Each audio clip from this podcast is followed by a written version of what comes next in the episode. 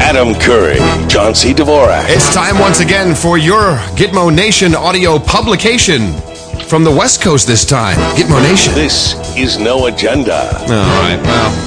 I, I should really write down what I'm going to say, I guess. Coming to you from uh, an undisclosed location in San Francisco, California, with the uh, kitchen paper roll microphone stand. I'm Adam Curry.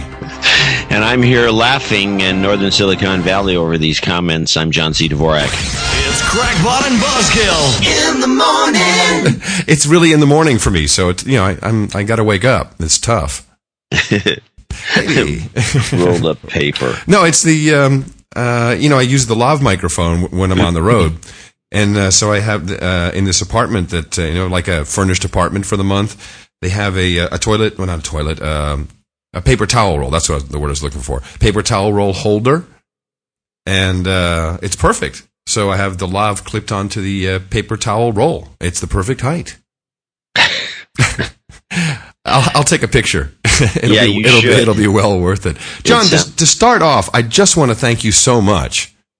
Um, last night I asked you for a recommendation uh, for dinner. We are into actually. I started off by saying, "Well, we really feel like dim sum," and you said, "Well, are you nuts?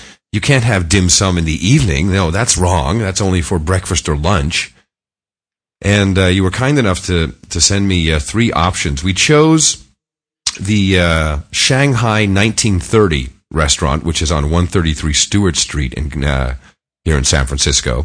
And boy, let me tell you how the the universe was in sync last night. Um, so we walk in, and the manager, a uh, lovely girl named Aura Green, of course, she's a yeah. Don't you love it? She's. I think it's actually her full name is Aura Luna Green to make it even better. Oh, brother, hippie. Yeah. yeah, no, she's from the the the, the born on the island, and she uh, lived on you know the nudist colony when wow. she was young. And uh, she says, "Hey, Adam, how you doing? You remember me from Jack Falstaff, which of course is the uh, the restaurant across the street from the office, which just closed, I guess, a week or two ago." And uh, I said, "Yeah, well, of course." And so. This Shanghai nineteen thirty, they have... By the way, did you? Did you recognize her? No, of course not, but I pulled it off. Okay. And um, I, I kind of did. I don't know, you know. But anyway, it was, it, it, there was a connection. And because, uh, you know, I looked it on, uh, looked up uh, on open table dot com. They said they had no reservation, so I called in and said, hey, you know, do you have a table for two in like fifteen minutes? Yep, no problem. Come on down. And uh, so she said, oh, it's Adam. You know, great to see you.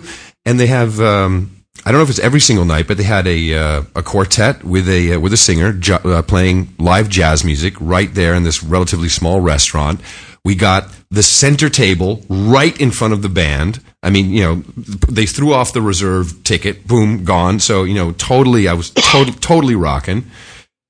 The food was outrageous. We had uh, Peking duck. We had. Um, Uh, we had some sea bass. Of course, we did have the, uh, the the triple stack dim sum, even though, according to you, it's illegal to have after four p.m. But here's the kicker, because, John, you said you've been there a lot, and you said it was, an, in your email, you said it was an outstanding place.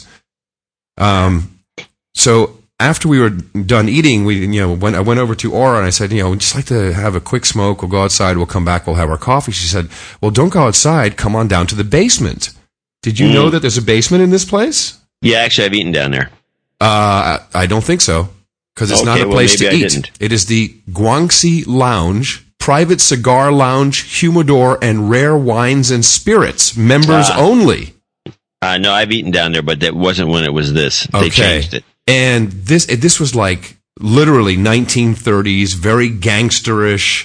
You know, the, um, all the chairs are modeled after the Maxell commercial. Remember the guy who sits there and he gets blown away by the sound of the Maxell audio tape and his tie flies backwards while he's sitting in front of the speakers?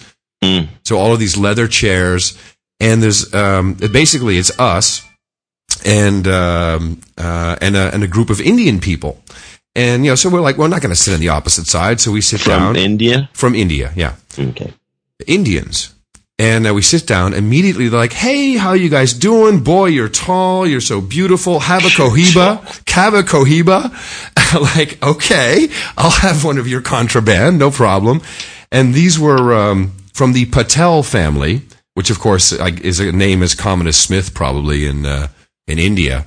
But uh, these particular Patels um, own a lot of hotels, and it was it was fantastic. You know, they uh, two of them were born in Uganda, in Kampala, where of course I lived for a couple of years. And uh, John, it was the most amazing, amazing night we had, and I want to thank you for. Um, I want to thank you for hooking us up. And tonight we're eating at o- was it Ozuma? Uh, yeah, which is right next door. To, yeah, uh, that little area is interesting because that's where Boulevard is, and there's a whole bunch of bars and, and jazz clubs and stuff in that uh, little area. So I'd I'd love we'd love to invite you uh, after our dinner to uh, to go down and uh, have some rare wine and or spirits. That's always a possibility. So, um, well, did you? Was there anything unique about the food? Um. It was just really well prepared. It just, you know, um, okay, here's something that was unique about um, the restaurant in general. You know, you have the, the spoons, the, the the white spoons that you that you scoop up the dim sum with, and um, and the rice. These are actually really porcelain ones because, uh, of course, I dropped one and it shattered into a thousand pieces. These are Chinese soup spoons. You're yeah, talking about. yeah, exactly. Um, but everything is it's. Um, Yeah, you know, it, it really well taken care of. Everything's, you know, was just nice. The the ambiance was great, um, and I, I can't really give you a review other than the Peking duck was amazing, just amazing, really, really good. Well, I was uh, uh, I I cleaned the kitchen sink last night. And, uh, did you use the disposal? Also, of course, and uh, also uh, cleaned off a couple counters, and I uh, uh, let's see. I oh yeah, I, I put I kind of uh, found some a pair of slippers that I lo- lost one of the two. Oh, yes. And I found it. I'm so it glad like, we're taking you out tonight, man. I, I'm hurting and then for you. Now. I watched a. I finally watched Bruce Willis's uh, my. Uh, Uh, Eric uh, keeps told me like a year ago when Bruce Willis uh, Die Hard or Live Hard. Die Harder? Die- Which one was it? On the, the moon? One, on the, the asteroid? About the computers. Oh, no, I haven't seen that one. Oh, yeah. Well, he says, you got to see it. There's a, there's like a call out. I bet you it's about you. And I said, I doubt it. But there was a Dvorak reference in the movie that is just like completely like, why is this here kind of thing. Uh-huh. And uh, they're driving along and they, they got a... Somebody got to get a hold of him. The guy's first name is Dvorak for some reason. Mm. And, um, so I thought that was kind of cute. But the movie overall uh, uh, is absolutely fantastic really? film. Oh, good. Except it has a few. Uh, I mean, there's some. I mean, I'm getting a little annoyed by some of these films and the and the the fact that I mean, a guy is in a helicopter and a. And somehow a car is flung into the air to blow up the helicopter, and a guy jumps out of the oh, chopper, right? Yeah. And then gets up, you know, brushes himself off. I mean, it's too, there's too much of this cartoon stuff going on in the films. Yeah, I agree. That that is, I, I love it when you know there's they shoot a hundred times and miss, and then the, the hero shoots once and hits him. Yeah, well, that's you know from that's that's always that's been that way. Really lame, but yeah. but it's just these guys. They, they I mean, it's happened in the James Bond movies now. I mean, they're like Jackie Chan films, like I complained about earlier. And it's like these guys, or you know, they're they're in a this. They don't even have a broken arm. I mean, it's unbelievable. Yeah. So that was yeah. annoying, but the rest of it, the story was pretty good about some maniac. It turns out that I, I'm starting to like this actor Timothy Olyphant. I don't know him. He, yeah, you'll recognize him when you see him once or twice. He plays an evil type of character, but the, I first uh, ran into him in a movie called The Hitman, uh-huh. which was just a pure fantasy film of, of some sort that had no real redeeming Quality. qualities, except it was really good. yeah, uh, a guy alone at home on a Saturday night movie, is that what you're saying? It's just a good, yeah, it's definitely a good guy's movie. It's just basically this guy killing people. I mean, it's just not. yeah. yeah. Have you seen Mall Cop? No, I've been meaning to. I was going to see it on the plane. Yeah, I, I watched it on the plane, and I have to say, laugh out loud, without a doubt. It's really, really funny. It, it's, what's, the, what's the guy's name in the in the movie? Kevin. Bart. Uh, no, Bart. The guy's name, the the character's name. Oh, yeah, I don't remember. Something, I can't remember. It's something Paul Bart or something. Yeah, Mall something Cop. Like that. Yeah, it, but it's just, was, it's funny. I, I was in some situation recently in town. With a mall cop on a Segway? No, there was some real cop on a Segway, and, the, and some guy walking by mumbles the guy's name from the Mall Cop. Oh, no. Oh, no. Paul Bart. Yeah, that sounds Paul, right. Yeah, it's like, funny. Oh, there goes Paul Bart, Mall yeah. Cop.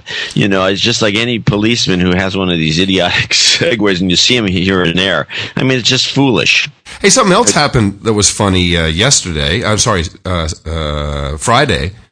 Uh, I needed to go to the A T and T store, and Kevin Epps walked in. Remember Kevin Epps? No, I don't remember. He's Kevin the guy Epps. that. Well, he's the documentary uh, documentarian, I guess you'd call him. He did uh, Straight Outta Hunter Point, if that rings a bell. He's also done no. this new documentary called The Black Rock, which is about black inmates on Alcatraz, and uh, we did the Hyphy show with him when we were still Pod Show. And he walks in and he introduces us to this guy, Mike Farah, who is the senior advisor to Gavin Newsom. Mm. And uh, it's like weird stuff in the air, man. Weird stuff. Well, you're in San Francisco. So uh, while we're on the subject of food, I might as well bring in my food story. Yeah, please do. So uh, it appears in there, uh, there's an article in Slate. Uh, and it's fine uh, publication. It is, actually, and it appears as if as if lard is back in vogue. Yes, it is. And I, and I can tell you a story about that as well, but please continue. Well, anyway, they go on and on on this. You can people can look it up on Google, you know, Slate plus lard. You know, you probably have a couple of the writers show up on that list. I had but. lunch with, uh, remember I told you about that place in Amsterdam with the uh, the staff is actually first and second year uh, hotel yeah, yeah. students. Right. And on the menu it had, uh, I was there with Christina and Dexter, and on the menu it had lardons, a salad, and it had like avocado and lardons. I'm like, I know what a hard-on is, but what's a lardon? And that's uh, essentially little bits of lard. That is it cooked? A little cooked yes, lard, though, right? Yes, it's cooked lard, yeah. Kind of almost like bacon bits, I guess. Yeah, essentially, except without the meat. Yeah. So anyway, so they're going on and on about this uh, lard. And, you know, it's a monounsaturated fat, turns out to be good for your blood sugar. It has all these, you know, benefits. And, of course, we've always known this to a point. And it's not so much that, you know, lard is, uh, I mean, smart money's always used lard for where it's appropriate to be used. But they talk about leaf uh, lard, and which is the beef kidney fat, which is used uh, for all sorts of things. And I've... I don't know if I've mentioned this before, but I'm going to mention it again. Years and years and years ago, I experimented with making French fries because according to French, if you look at the gastromaker or any of these things, you want to use beef kidney fat because it has a it has an amazingly high smoke point mm-hmm. and a lot of um, and the specific heat, which is the amount of heat it can hold without. You know, in other words, if you drop stuff into the hot fat, it doesn't cool the fat. You have a real problem with a lot of these oils, right? Which is why you get greasy food, that the specific heat is crappy. And so when you drop, you get the temperature to three fifty and you drop some French fries in there, the temperature drops to two fifty instantly. Yeah, right. With this Because it stuff, sucks it, it all up, right? It just... Yeah, because well, it doesn't have, it won't hold heat.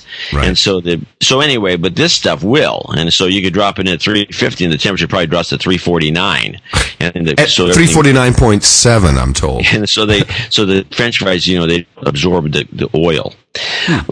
Okay, so I went through the process because I was, you know, uh, I was more uh, interested had more energy, in the, interested in the chemistry aspect, of course. I, I was more had more. Well, it's just a time-consuming process. I got all this beef kidney fat. I, you had to buy a ton of it, and I had this big deep fat fryer, and it takes about a day to render it. So you so you put the fat in this thing, and you cook and cook and cook, and then the oil starts sorry, coming off. What do you mean render? I'm only familiar with the term render when it comes to rendering video on Final Cut Pro.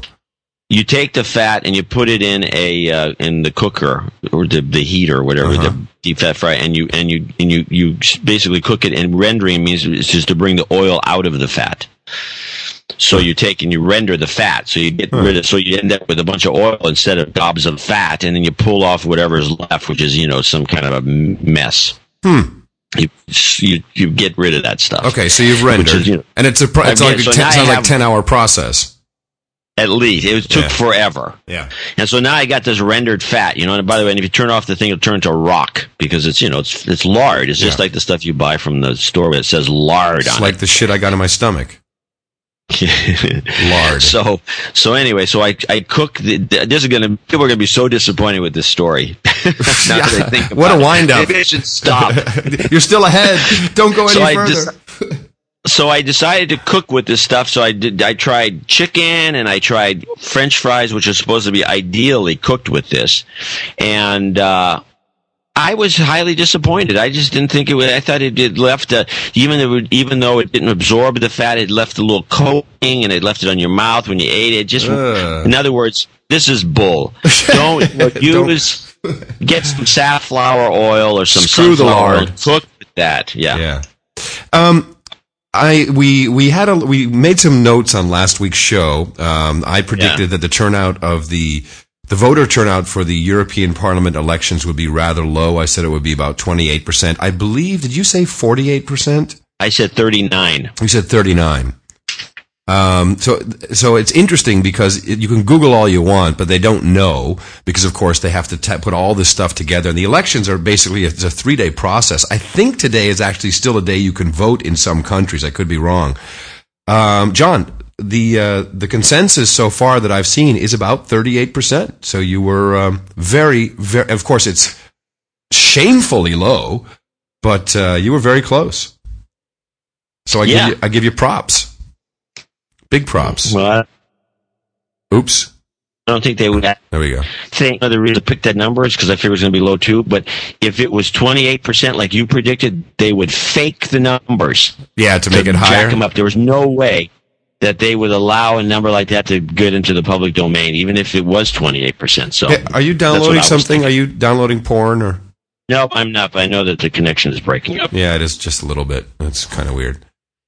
Um. So last night, are you on? Com- is that Comcast? By the way, is that a Comcast? I, no, connection? I don't know what it is. It's you know, it's crap. It's I got to get out of this place within a week before Thursday, essentially, because you know where some people will sell their car because the ashtrays are full. Well, I got to get out of this apartment because the Wi-Fi sucks.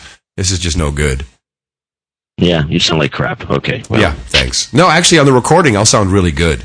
Yeah, I know you will, but I'll sound like crap. Nah, it's okay. Um.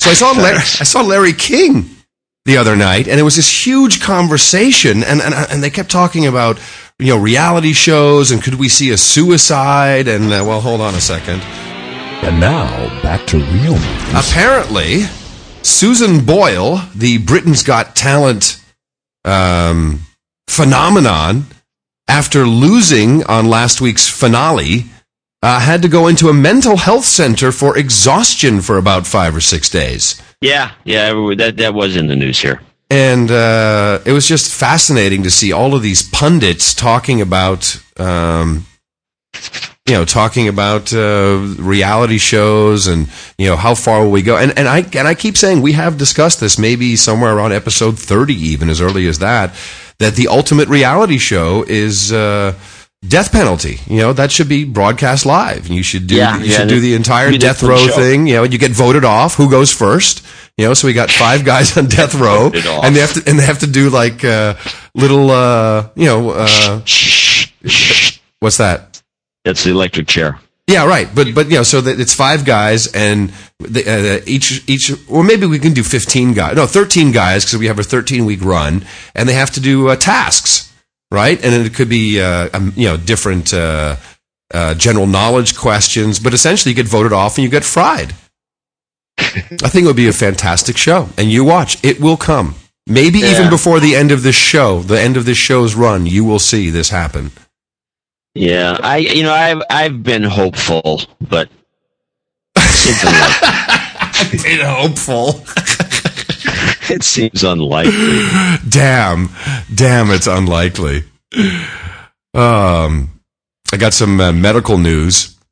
This is quite disturbing. Of course, uh, the pharmaceuticals are so out of control, trying to inject us with everything. And uh, uh, now Nigeria, the country that brought you the uh, the Nigerian princess scam, is suing Pfizer.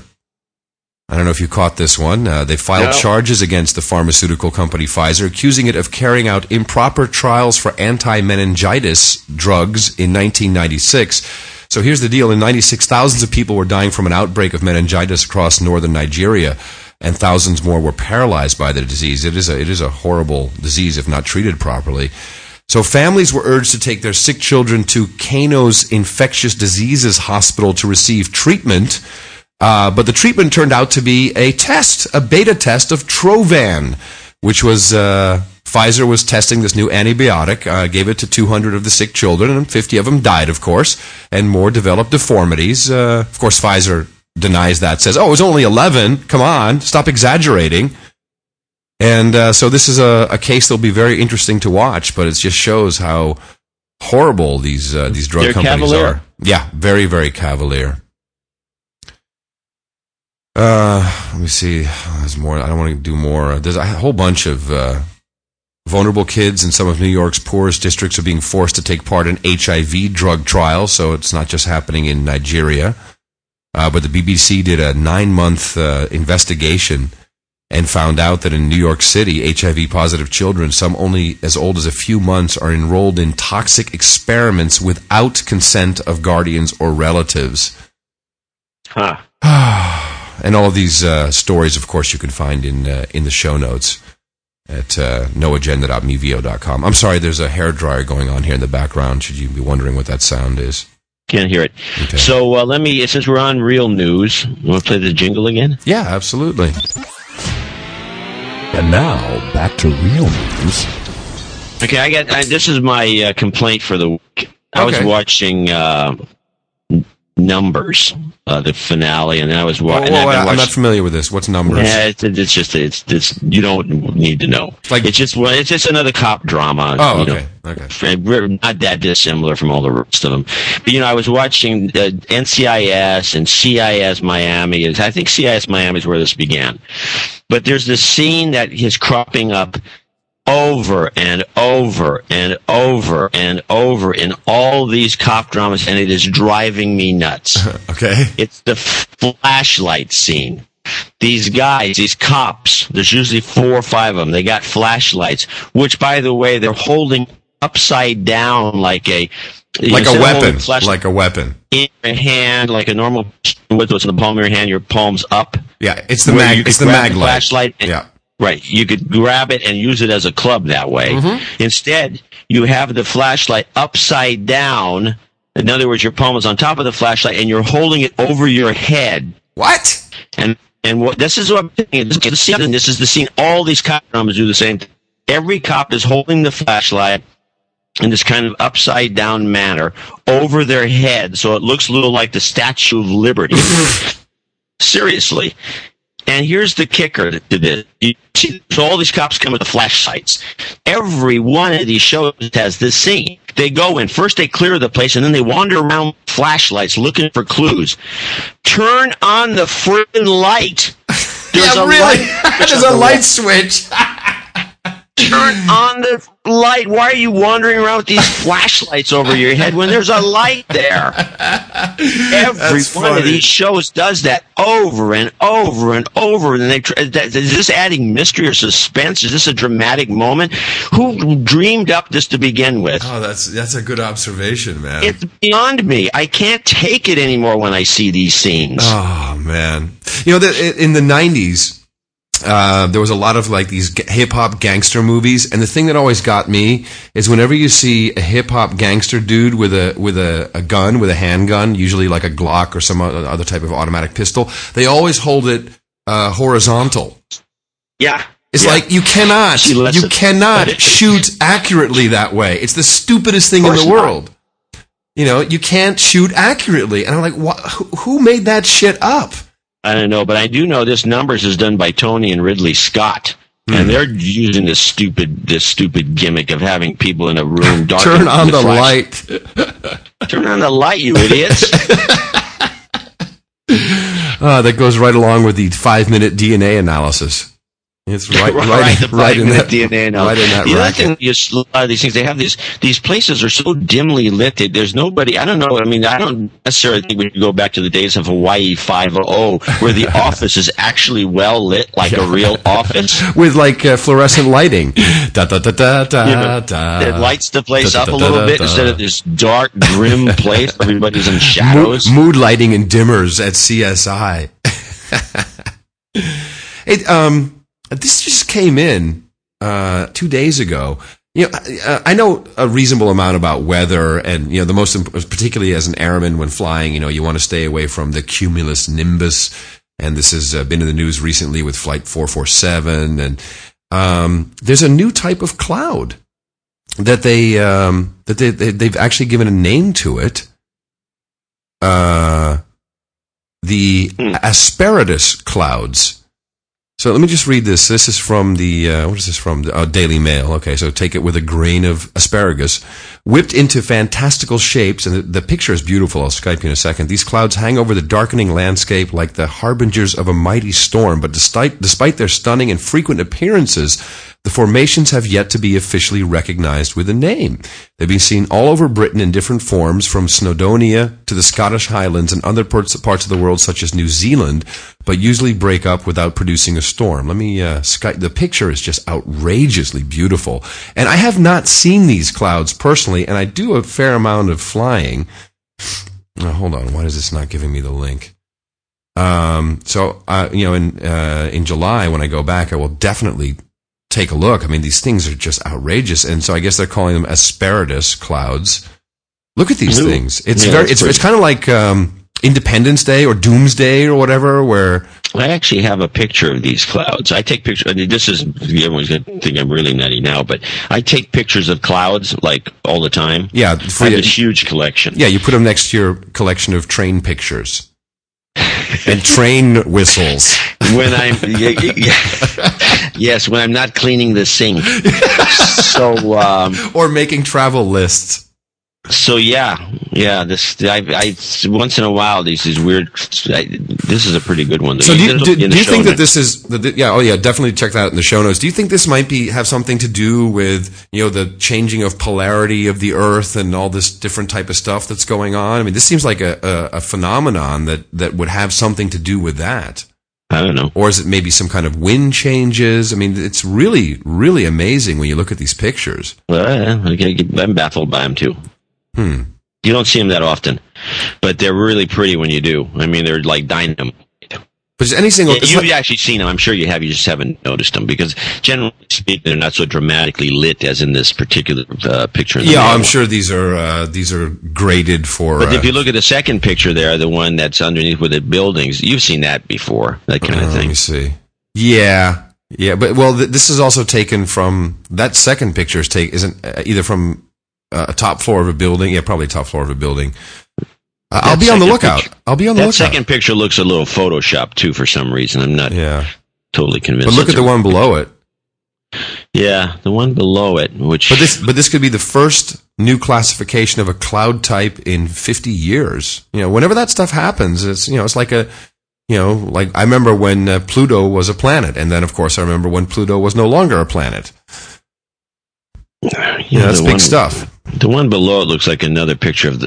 It looks like the same as the one above it. So how, lo- top, how long? How long do you think? Taken two seconds later. How long do you think uh, it'll take before this is uh, classified as another result of uh, global warming? Oh, I'm surprised it's not in the article. Yeah, oh, actually, it might be.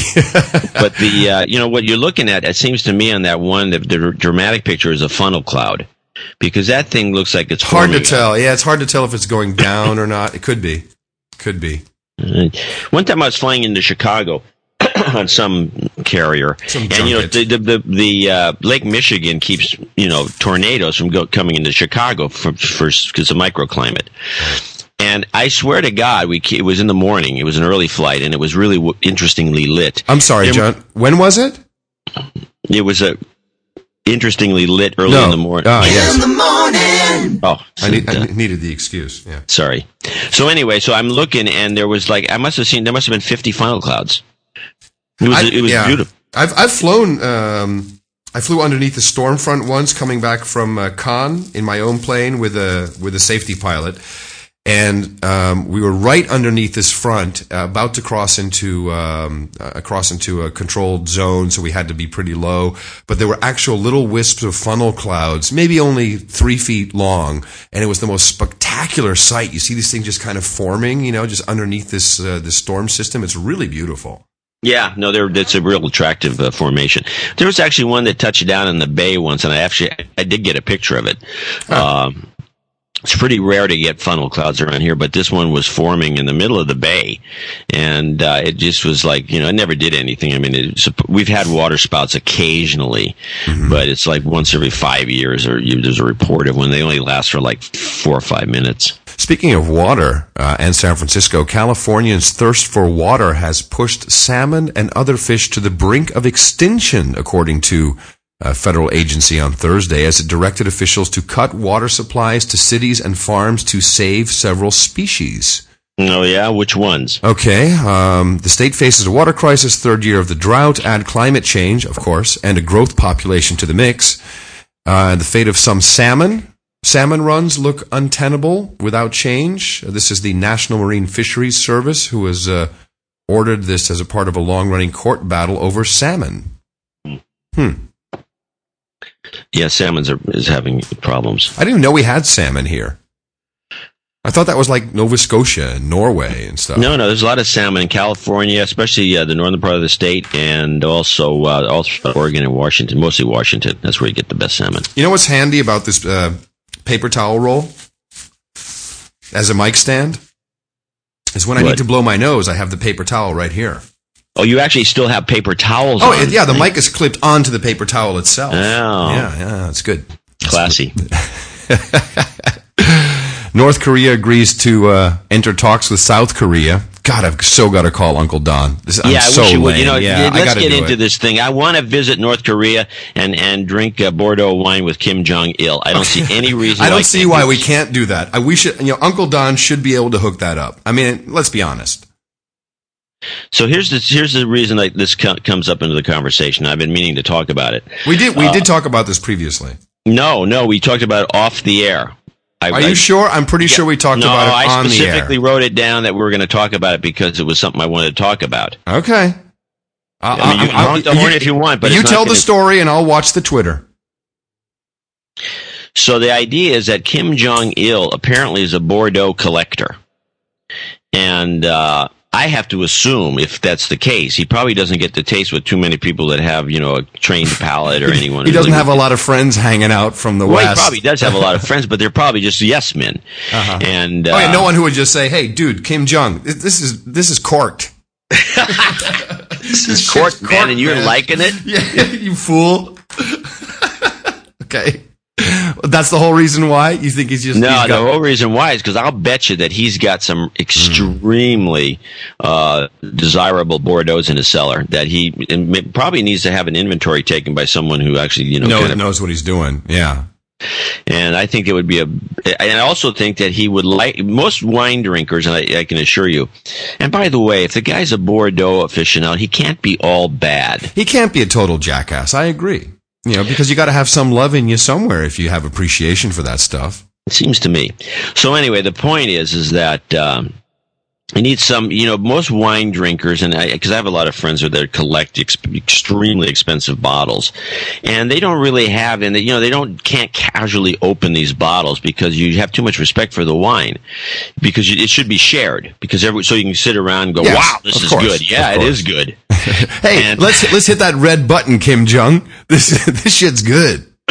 So, um, uh, so it seems to me that you know he, you know, besides the fact that he's got some lieutenants, I'm sure that have developed a palate, uh, they could use an outside guy to come in and you know have a few bottles with them, and then I just, I will only be there for a couple of days. And then, I mean, I. I, I You won't overstay your welcome or anything. I'm not going to stick around. I'm going to get in and get out. You know, I'm yeah, right. I will call Uncle Don. First, I got to you know bring him up to date on my personal situation, which is why I haven't called. You know, it's like one of those calls to the family you just don't really want to make. And uh, oh, by the way, uh, G D Harbin says have not heard this story yet on the show. Okay, good. See? Yeah, you're right. Um, so, uh, and I'll I I promise you, I'll, I will ask him if it's possible for you. Uh, to go and uh, and have a Bordeaux tasting with Kim Jong-il. Right. I promise you. And you know what? You could actually save the world in the process. Imagine, you know, and maybe if I went along, it would be even better, you know. So we'd be we'd be blowing on the Bordeaux. Say, hey, yo, Kim Jong, dude, you know, just so you know, it's like, this is kind of, you're kind of like freaking people out over over in, in the States and stuff. You know, can you just like like ease back on this shit? I think that, you know, there's also the possibility that he wants to move to Gstaad, Switzerland. Lots of friends just, there, I hear. Just saying. Uh-huh. Anyway, so the point is, is that I think it would be worthwhile for him and be for me. And I, you know, the only drawback, of course, is that it'd have to be, you know, completely debriefed every time when I came back from the State Department. It would be grilling me about. So, so what color was his socks? Yeah. Uh, Did you see so any like, guys that looked just like him? Are you sure it was the right, real one? Any duplicates? Is any clones I walking didn't around? See much. Now, the, one of the reasons I wanted to go to Korea, North Korea, is because I, there was a, a, a Globe Trekker show or one of the or Rough Travels, rough, rough guide, rough guide. Uh, and these, they went to North Korea. They had permission. They, you know, as opposed to these two people who just got arrested, uh, and they were floating around. And it seemed to me as though there was a, there was a, a kind of the Koreans have kind of a weird and charming sense of humor. Uh-huh. And, uh, they uh, had a lot of footage of these guys, you know, various Cor- North Koreans that were just making fun of the, uh, of the camera crew, uh-huh. uh, you know, m- mostly in some sort of self-mocking manner, like, oh, aren't we dangerous, you know? Yeah. Ooh, look at us. We're cracking open Bordeaux. Anyway, so yeah. It'd be fun to go there, I think. You got any notes? Uh, yeah, well, I got a few things. I mean, uh, there's a good story in the Toronto Sun. I wish I could credit. I forgot who sent this to me.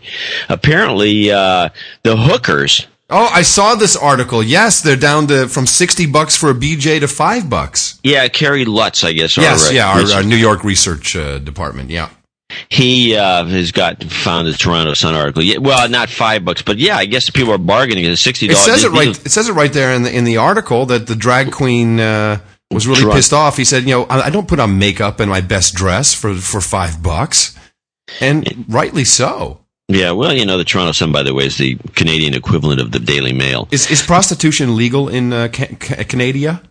Uh, you know, the prostitution's not per se legal, but there's some. It's, it's a gimmick. The way they have the law written, it was explained to me. I used to write for the Vancouver Sun, and I and I go like to Vancouver. The, the the Sun of the U K? No, the oh. Vancouver Sun was actually the good paper. It was ah, the pro, okay. pro the pro, the province the province, Provence. Which is the other paper, was the was the was the tabloid. Uh-huh. But I think that's changed. But anyway, the the editor explained to me some the way it works in Canada, and it was like, and it was kind of convoluted. And I wish maybe I could get it on paper so we could put it in the show notes. But apparently, it's not illegal to take money for sex, but it's illegal to, to solicit. Maybe. Well, there's a lot of solicitation that goes on, so that it was some. It was there was a. There You're was a, reliably informed. Well, what can I say? There was a. There, you, they're all over the place, but I was. It was just. It was some crazy twist that made it quasi legal. So there was never any. You know, there wasn't. It wasn't considered. Right. You know, yeah, the way it is in the United States, where where they'll pick your car up in the United States if you. Oh, oh, please! You're on Dateline. You get on Dateline if you do that shit. They they they they get hidden camera footage and then they shame you publicly. Listen, go and Google rape Holland or rape Canada or rape Australia. It is just a fact that if you allow this and don't make it a big deal, that it lowers all kinds of sexual crime. Yeah, in Nevada, we where it is legal uh, in all but a couple of counties. Uh, the the the uh, sex crimes is almost zero. Yeah, that was funny. Um, oh, I, I think did. That's because they want to keep the the public fearful and and you know in terror terrorize the public. Well, with I, the, I don't see how that. I mean, it's you really think is that what it's for? It just seems like it's holier than thou crap. So if it is, I mean, that's what happens. That's the result, and it's just you add two and two. So why don't we, you know, change I saw, the law? I saw a link. I'm looking for it right now. There was a bill that was passed. Um, hold on, let me find this because this go this is right along with this story. Um, shit, I clicked it. I didn't mean to close that one. Uh, of course, this is not very smart of me to now be crunching bandwidth. Uh, so we'll find the, the bill, and I forget which state, but as it's loading, uh, I'll get that for you. Um, apparently there was an incident with, oh, hold on. Uh, here we go. Bill banning semen throwing. In Oregon, House Bill two forty-seven is on its way to the governor. It will now what? be, as yes, Bill twenty-four seventy-eight. Uh, it will now be a sex crime to propel a, quote, dangerous substance at another person. And this uh, follows on an incident of semen throwing. Um, This is between monkeys, or what's well, the deal? Well, let me read it for you. So, Salem, Oregon, usually politicians love the sound of their own, voice, own voices. Shut up, you. But not so when the topic is proposed new. Oh, no, no, hold on. Uh, the bill made its way through two committees, committees one Senate floor vote, two uh, House floor votes. Um, here we go. I have to find what the incident was. Um, but essentially, um, the bill is now being passed that you may not... Uh, let me see if we get the exact language. Uh, you may not uh, throw with any propelling force semen at another person. So, I mean... They're, what they're, kind of law is this? What is wrong with these people in well, Oregon? It's known as the Bukake Bill, actually, uh, John. It's... Uh, oh, I'm sorry. Reference beyond your uh, knowledge of porn? Never heard of it. Bukake? Okay, get back to the story. Google this: B U K A K K E. No, no, I'm not googling anything. It's just you're, you're disgusting the audience. I'm not. This, this is a serious. This is real news. This is a serious bill. Here, the proposed new law nobody wants to talk about. Of course, go figure. Would make it a second-degree sex abuse crime to propel, quote, a dangerous substance at another person. How the dangerous is it? The substance being. Was somebody going to well, slip and fall? It could have AIDS. No, no, this is how, no, no, John. This is how they do it. No, this is how they do it. Of course, it could be AIDS. The substance being semen or other bodily fluid flung out of sexual desire. So the question is, is it illegal if you actually throw it with your hand or if it is e- e- ex- exuded from your body? You know, when is it the crime? This is crazy. And who's, how's it going to be? Who's going who's going to enforce this crime? Okay, here it is. The proposed Hello, law. Uh, here, police department? Hello? Here it is. The proposed law follows an incident last June when a man threw his semen on a mother in a Portland area Target store. Her little girl saw it first. Ugh. The man was convicted of assault. And now this crime will fall into the category of sexual assault. The bodily fluid in, fluid in question was not the same thing as throwing a Coke at somebody. No. My God, what is go? What is happening in the world? This is outrage. Well, they try to make everything a sex crime nowadays. If you're peeing in the park, it's oh, a sex, sex crime. crime. Yeah, of course. Which guys trivializes and marginalizes real sex crimes, which I think is the idea. Oh, so you have every other jerk off around the you know, San Francisco Bay Area is a sex criminal that's on this on some list that you can look up on the internet, you know, and you can't get work. Which reminds me, I'm talking about not getting work. There was, I, I unfortunately made a clip and I can't, I lost the thing, but there's a bunch of commercials going on now about how important it is you get all three of your, you know, you got to get all three of your credit reports because two of them, you know, may be wrong or one of them. I mean, for one thing, it's this, this argument that you need all three credit reports just to be safe. Yeah, bull. Is like, what? You mean to tell me that these things aren't accurate? Any one of them is not accurate. So then, so why are we even using them? But the thing that they're promoting now more than anything, which is a fact, which is you might not get a job if you have a crappy credit report or score. What? Crappy, what? Yes. Oh there, a lot of employers now are checking credit scores, which is like a new phenomenon over the last decade or two. And if your credit score is not up to snuff, they can refuse to hire you. That's crazy. Hey, I just received a um, a printout um, from Air France four forty-seven, uh, a printout of its altitude and airspeed, and I'm trying to parse this. Um, wow. So, you know, that you've been hearing on the news about these twenty-four fault reports that the airplane sent out to home base before uh, they lost contact? I, I got to take some time and... and uh, and parse this, but right away I'm seeing number thirty-four, we have a T C A S fault, which is very important. That's a traffic collision avoidance system, so it could have crashed into something. Um, wow, I'm sorry, I, I'm not, I wasn't prepared for this, but it looks like airspeed got very, very low. Well, we can do it on Thursday. Yeah, we'll, we'll do it on Thursday, but that's that's great that there's... Uh, There is information coming out about this because I still believe this is all part of the Boeing-Airbus uh, fight. So uh, now we've had an Airbus. Uh, Boeing next, everybody. Stay away from Boeings. Well, that's pretty hard to do if you go anywhere. Yeah, well, I, I know. But, dude, did you see this Leo Laporte thing? I maybe don't want to talk about it. Did you see this video where he just like... Yeah, I posted it. Oh, okay. Where he freaks out at Mike Arrington? Yeah. Wow. Yeah, I know. It's pretty funny. Jesus. No, it's not. I feel really bad. Leo, like, he was pissed off. I've never heard him use the A word or F U or any of that. Yeah, no, I know. That's what made it more impactful. Yeah. It's on the, the blog, Dvorak.org slash blog. Go check it out. I also have some least. commentary to add to it. By the way, we have all the comments are interesting because there's about eighty of them, mm-hmm. and everybody's saying, you know, you know, they all said just what you said, which is why I never heard that before. It must have been, you know, really bad and this and that, mm-hmm. and uh, it's amazing. I, everybody loves Leo. It's like yeah, it's, it's so out of character, well, and it, everybody loves Leo. That should be that's like a South Park show, isn't it? Kind of like from the creators of South Park. Everybody loves Leo. So, uh, and anyway, but nobody likes Arrington, so I guess it's... No, no. Hey, uh, you know what we should do? Um... And that's another one for the Armory. I think it's time I, we... Uh... Well, you know, I, I thought we were going to not use these this jingle. This is I, not the I, jingle. This is the one we've used before. I'm sorry. I'm sorry. I take it back. If I could, I'd, I'll cut it out of the show. No, it's okay. Um, it was just like yeah, an identifier. Yeah. No, it's an identifier, but I, you, I'm sorry. We, I'm sorry. You're right. We've analyzed it. The jingles don't work. No, the jingles don't work. In my, you know, and, and in fact, I talked. In fact, I just did a back and forth with our with uh, uh, the Jeff Smith. Yeah, I saw with that. Jeff, and you know, he's uh, in agreement that the uh, jing, the jingle uh, is uh, kind of trivializes and uh, the importance of what we're what we're doing here. Right. Yeah. And uh, we do have some, uh, I'm going to bring up the list on Thursday, but we do have some new contributors, including uh, some interesting numbers. And uh, But we do need, and, and we got some new subscribers. We actually had a pretty good week.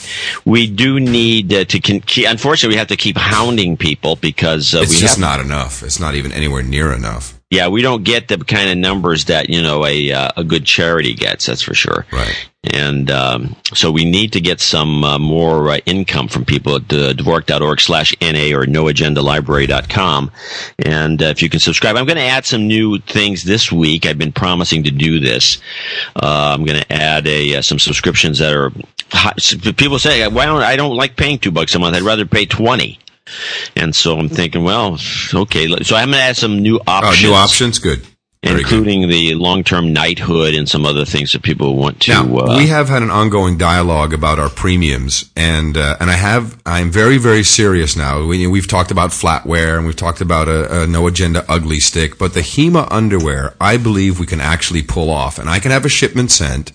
I think we should do a limited run, and I can get very, very, very inexpensive embroidery done. And I, th- I think we should go. I know you don't want to, but I think we should go for the embroidery, the No Agenda on the crotch. Well, like the one guy who said, you know, there's another good one you put on the, on the crotch, which would be uh, or on the ass. We could do it on the ass. Well, either one, but I'm just saying the the one I, yeah. that, that's kind of funny, which I've seen kind of uh, cartoons about. It, it's a it's an internet joke. It says four oh three forbidden. Well, on the front there should be four oh four not found. That would be even. The- yeah, that's good. Let's insult the uh, audience. Okay, yeah. So um, I like that. Anyway, the uh, yeah, but we have to decide what kind of Hema underwear because you seem to like the the, the big giant. They're not big and giant. They have like legs, you know. They legs. Look kind of high. If you're a tall guy like myself, you know, kind of breaks up the leg. So maybe we have two. We have one for guys like you, which is kind of the essentially the Ron Jeremy black Speedo version. and uh, yeah, me and Ron Jeremy. Yeah, that's it. You'll be hanging. And then uh, and then we should have the uh, you know the the, the Wilt the Stilt. Um, with legs. We can get both. It's not a problem. All right. Well, anyway, the, there seems to be a lot of uh, response to the Hema underwear. Yes, people are liking the idea.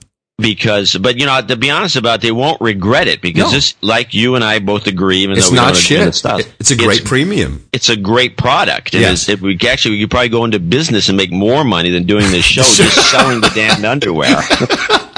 You know, it's funny because you were you, know, uh, you were talking about uh, uh, purchasing Marks and Sparks underwear previous to your Hema discovery, and I was unpacking my my house, which is consists of three cases on wheels, and I actually saw that previous to my Hema underwear purchases, I have Marks and Sparks. So yeah. we're, we really are lost souls. Of well, the, the, of the thing is, we're not alone in this, by the way, no. Obviously. Otherwise, they wouldn't be making this damned underwear. But the uh, fact of the matter is, uh, My mom would be so proud. The HEMA folks have taken up the gauntlet. They're the ones that are doing the good underwear yeah. now, and it's only in Holland. Yep. And but everybody who's a big worldwide traveler, I'm sure, once they find out about it, this is what they're buying, because you got to buy underwear somewhere. Yeah. I mean, when I was a little kid, by the way, it used to be pennies. Pennies, yes, I remember. Even when I was a kid, pennies. Yeah, you when betcha. I was a kid, my parents, oh, your pennies underwear is the best. Do you remember uh, Keds? Shoes? Yeah, I do remember Keds. I think they're still in business. Yeah. And wasn't it Kinney's? Wasn't Kinney's the shoe store? And it was so cool. You go to the shoe store and you put your foot in the in the in the foot in the X-ray machine. machine and be irradiated. No, no, no, no. And it, it would go voot, voot, voot, and it would measure your foot exactly. Oh and then no, I never had that. We used to have. I was when I was a kid. When, when I, I was a when kid, you were a kid. We actually had those things that were like X-ray machines. You'd stick your feet in there, and it was like uh, it would give you a, a shot of, of you know. You could look down and you see how, how the foot looked in, in the shoe. Brandon Leedy just uh, Twittered and said, "I think people would be more willing to donate if we knew where the money is going." Well, right now it's going nowhere. Which, I don't even know. It's just sitting in the in, in the PayPal account, but I guess we eat from it. Technically, well, not really directly, but we, we should. Haven't, we haven't taken anything out of the no, PayPal account yet. We haven't. But where's you know. it going? It's yeah. paying for the show. We got to do. We got to get some money for this thing. So maybe, maybe we. Uh, there's a bunch of guys that, are, that have written in. Not a bunch. There's a couple of, of twelve-year-olds that have been. I don't see you guys need any money. Oh yeah, right. Thanks. We should just be working for him yeah. for free. Yeah, yeah, right, pal. Exactly. Sure. Why does P B S need money? Where does the money go? Yeah. It goes for equipment. It goes to pay the people that do the shows. And beautiful offices. Yeah, they get the offices. We don't have that. We're nope. not going to be putting dude, into it. Dude, we're using a freaking towel, paper towel roll for mic stands. I mean, do I have to make it any more clear what's happening here? Please. Dvorak.org slash NA. Give us a hand, will you? Excellent. What else we you got on your list, Johnny? I think we should do another ten, fifteen minutes. We're trying to keep these shows moving. Uh, well, I got to go back to the list. Why don't you pull yours up? I'll leave that one alone.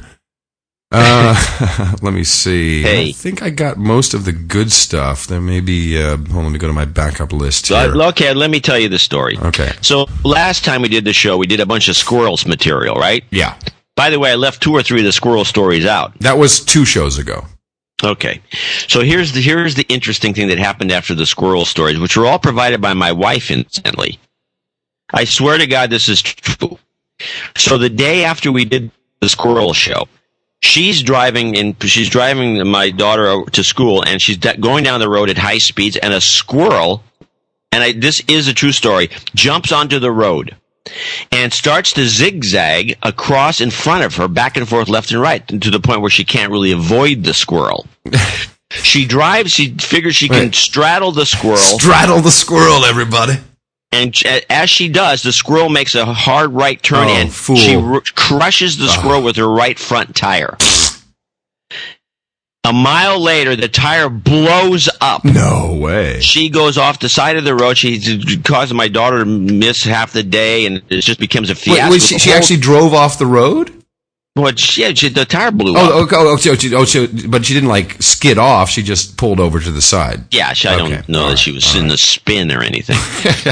But anyway, it ruined the day because it was like a fiasco to get a tire, because it wasn't like a tire you could repair. It actually blew up.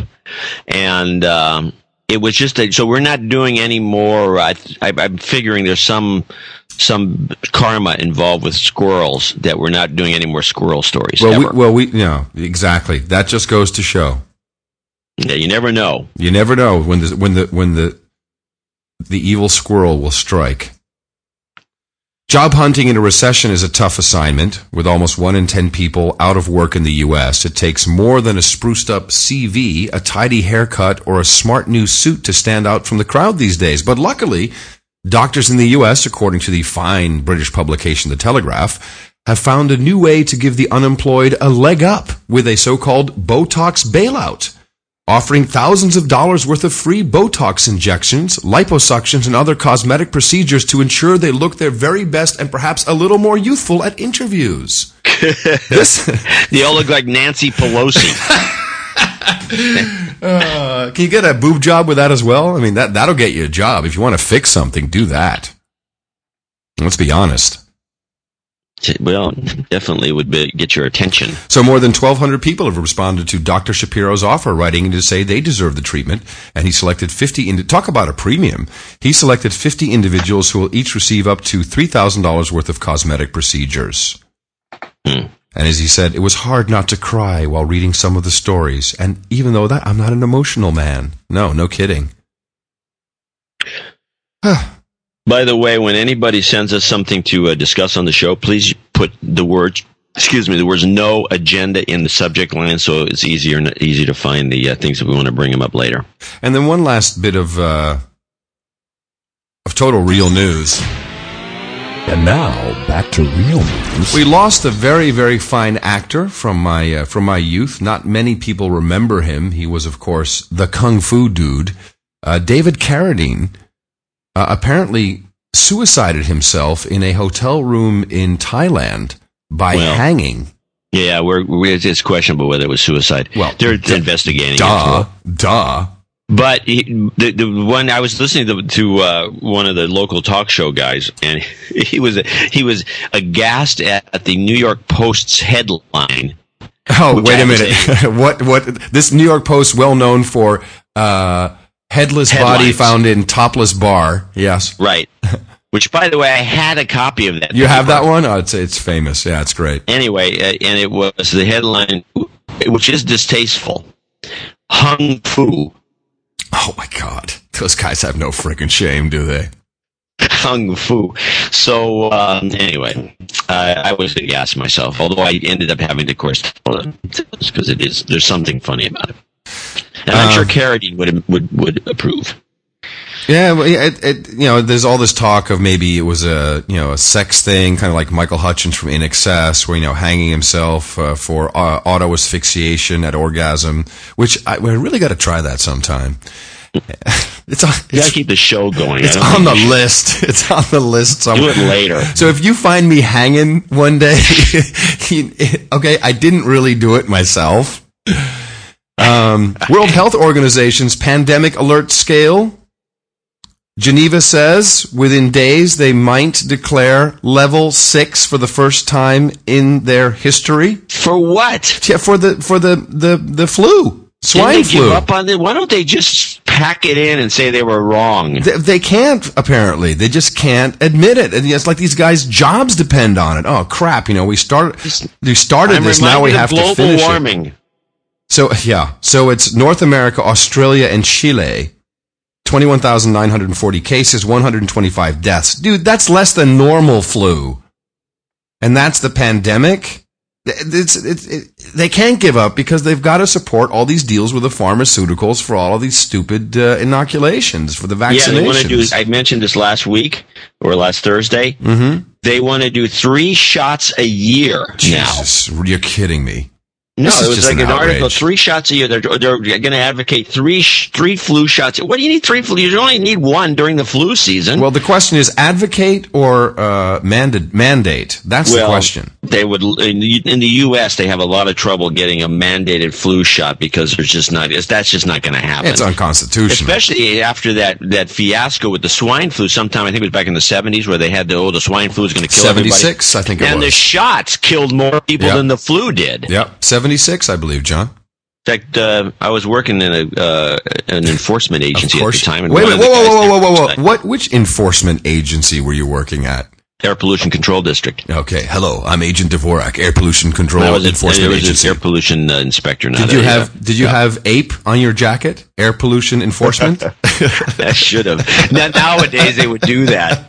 A P E. Everybody's got to have their own jacket. With an emblem and a nice little uh, I D tag. Cool. Duh. All right, we, let's do one more. I'm sure you got something on your list to wrap this up. Uh, no, you I, you do. I don't. I, I'm, I think I'm toasted, man. I think that's it. Live Free or Die Hard. That's the name of the movie. Ah. I just uh, well, I do, I, I do have the official, and this is posted on uh, on the drop, which is No Agenda Drop. Was it No Agenda Chat? Oh, crap. I don't remember what it is. I think it's no agenda chat dot com. Uh, John C. Dvorak's travel list. Someone's actually published your travel list, John. Would you well, like they to hear it? I don't. It's never been published. I don't, well, it is never, now. There's a published list. Well, ready? It's not my list. Are you ready? Oh, okay. Here we go. Okay, it's these items must be done and it. checked off before uh, uh, before going on a trip. One, wake up. Two, scratch. Three, fart. Four, pee. Eat and then take meds. Things to turn off: Wi-Fi, wife. Shut down the meth lab. Things to put out: trash, wife, bills, cigar. Things to walk: wife, neighbor, kids. Things to feed: me. And things to do: make new list. Yes. Yeah, okay, cute. Yeah, it is cute. There's a bunch of stuff I'm working on for Thursday um, uh, regarding Madoff. Of course, sentencing coming up in the next two weeks. Oh, that's uh, right. Your theory is he's not going to get sentenced. He's going to be put into an international tribunal, and yeah, I don't see that happening. The I F C, the International Financial Court, I believe uh, that is what they're going to have to announce, because they have no way to, to know how, how can you sentence the guy if there was no trial. You know, they don't know exactly what he did, where the money went. Um, so uh, keeping my eye on that. Uh, there was something else that I was working on. I have been, I've been, I've been working a lot, you know, for this show that we shouldn't get paid for. Let's see, I haven't got too much. I, I thought I had. I think I'm forgetting something. Check your list. I'm looking at the list. It just says to walk the dog, walk my wife and the kids, and turn off the Wi-Fi we got and a your wife. Of Merck indexes coming my way. Oh, here it is. Yeah. Oh, well, really? Yeah. I saw that email. Jackie was the one. She, that was yeah, she did resign. That's right. That was uh, spectacular. What? Uh, and this is all the Telegraph, by the way. They're the ones that blew that wide open, and I give them props. You know, that's some. It's, you know, it's minor in the in the grand scheme of how evil governments can be, but it really was very effective, because this really, really woke the public up, you know. And and I was in the U K for about a day, and just everyone was talking about it, and they're just like, you know, they're really outraged. Um, so there's a story here: gold panic inside the Oval Office. And apparently the Germans are demanding that gold bullion held in U S custodial accounts be returned to their owners, with physical gold being shipped back to Germany. So this, of course, has to do with the false price of gold, which, you know, you can you, when you buy gold on the open markets, you don't actually buy the gold. You buy a, a computer entry in a spreadsheet that says, okay, here's some gold.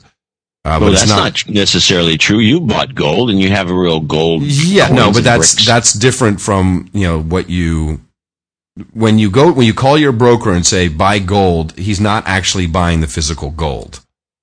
In nine out of ten cases, if you call Midas Resources Incorporated, yeah, you're going to get the real gold. Um, but I think that's very interesting uh, because it, this does kind of show that. I mean, it's, you know, I have that that fifty dollar coin that I carry around, and this kind of shows you how skewed it is. It's a U S Mint fifty dollar gold coin, and it says right on there one point zero troy, I guess it's troy ounce? I guess. Yeah, of fine gold. Now, if you go look at the markets, what is that, eight hundred dollars, nine hundred dollars uh, today, somewhere in about that region? nine hundred dollars, eight hundred fifty dollars, yeah. Something. Right. Uh, but the if you went to spend it, if someone would accept it and you spent it in the store, it would technically be worth fifty dollars. That kind of shows you the disparity. And one other thing I wanted to mention, I don't think I got to it last week, uh, and it would have been better to say it, you know, uh, last Thursday. Uh, the whisper number in the oil industry is seventy-five bucks, and of course we're well on our way to that right now. We're about seventy, but that's the whisper number, so that's the manip- manipulation number you should be looking out for. Well, you know, Horowitz and I have always been following this oil B S since the get-go, mm-hmm. and uh, including having an interview with Michael Greenberger, who was the guy who blew the lid off of the uh, overseas fake transactions right. that ran the gold, the oil price up before. Right. And um, Horowitz, we're going to actually have another interview with the guy oh. shortly. I'm you do sure. interviews on the show? That's cool. I didn't know that. No, no, on Horowitz's show. Oh, okay. okay. He has his own show, and I come on it once in a while, and he, he does interviews. And um I don't think Greenberg knows what's sorry. going on. I don't think anybody. No, you okay? I'm sorry. I, I thought the mic had closed, but it didn't. I'm sorry. I just sneezed. I know. I was blowing my nose really hard and quickly, so I was, anyways, sorry. We need a button. But anyway, yeah. so, uh, which costs money. We don't have enough yeah, money. No money. Remember, paper towel mic stand. So anyway, uh, we're going to have another discussion with him, but I don't think he knows what's going on. This, this is just some sort. This is going to. No one's going to figure this out before it, it goes and crashes back down to forty bucks a, a barrel. But yep. Right now, it's. Uh, I don't know what you know. The what. I mean, I would like to kind of. You can't figure it out. You just have to watch it. I mean, yeah. you, you're not it's part of it. It's manipulated. No, we are, the markets are not real. It doesn't feel real. Doesn't. You know what? If it doesn't taste like it, doesn't feel like it, doesn't smell like it, it probably isn't it. And it's not. Yeah. So tonight uh, we'll be eating at Ozuma in uh, lovely downtown San Francisco. In that's Soma, isn't not? I don't know that that's technically Soma. Well, it's below Market, south of Market, isn't it? Yeah, I guess. Okay. So we'll we'll review that. I'm sure you've eaten there before. Yeah. Yeah, this is Mickey's choice. She's taking us out for dinner.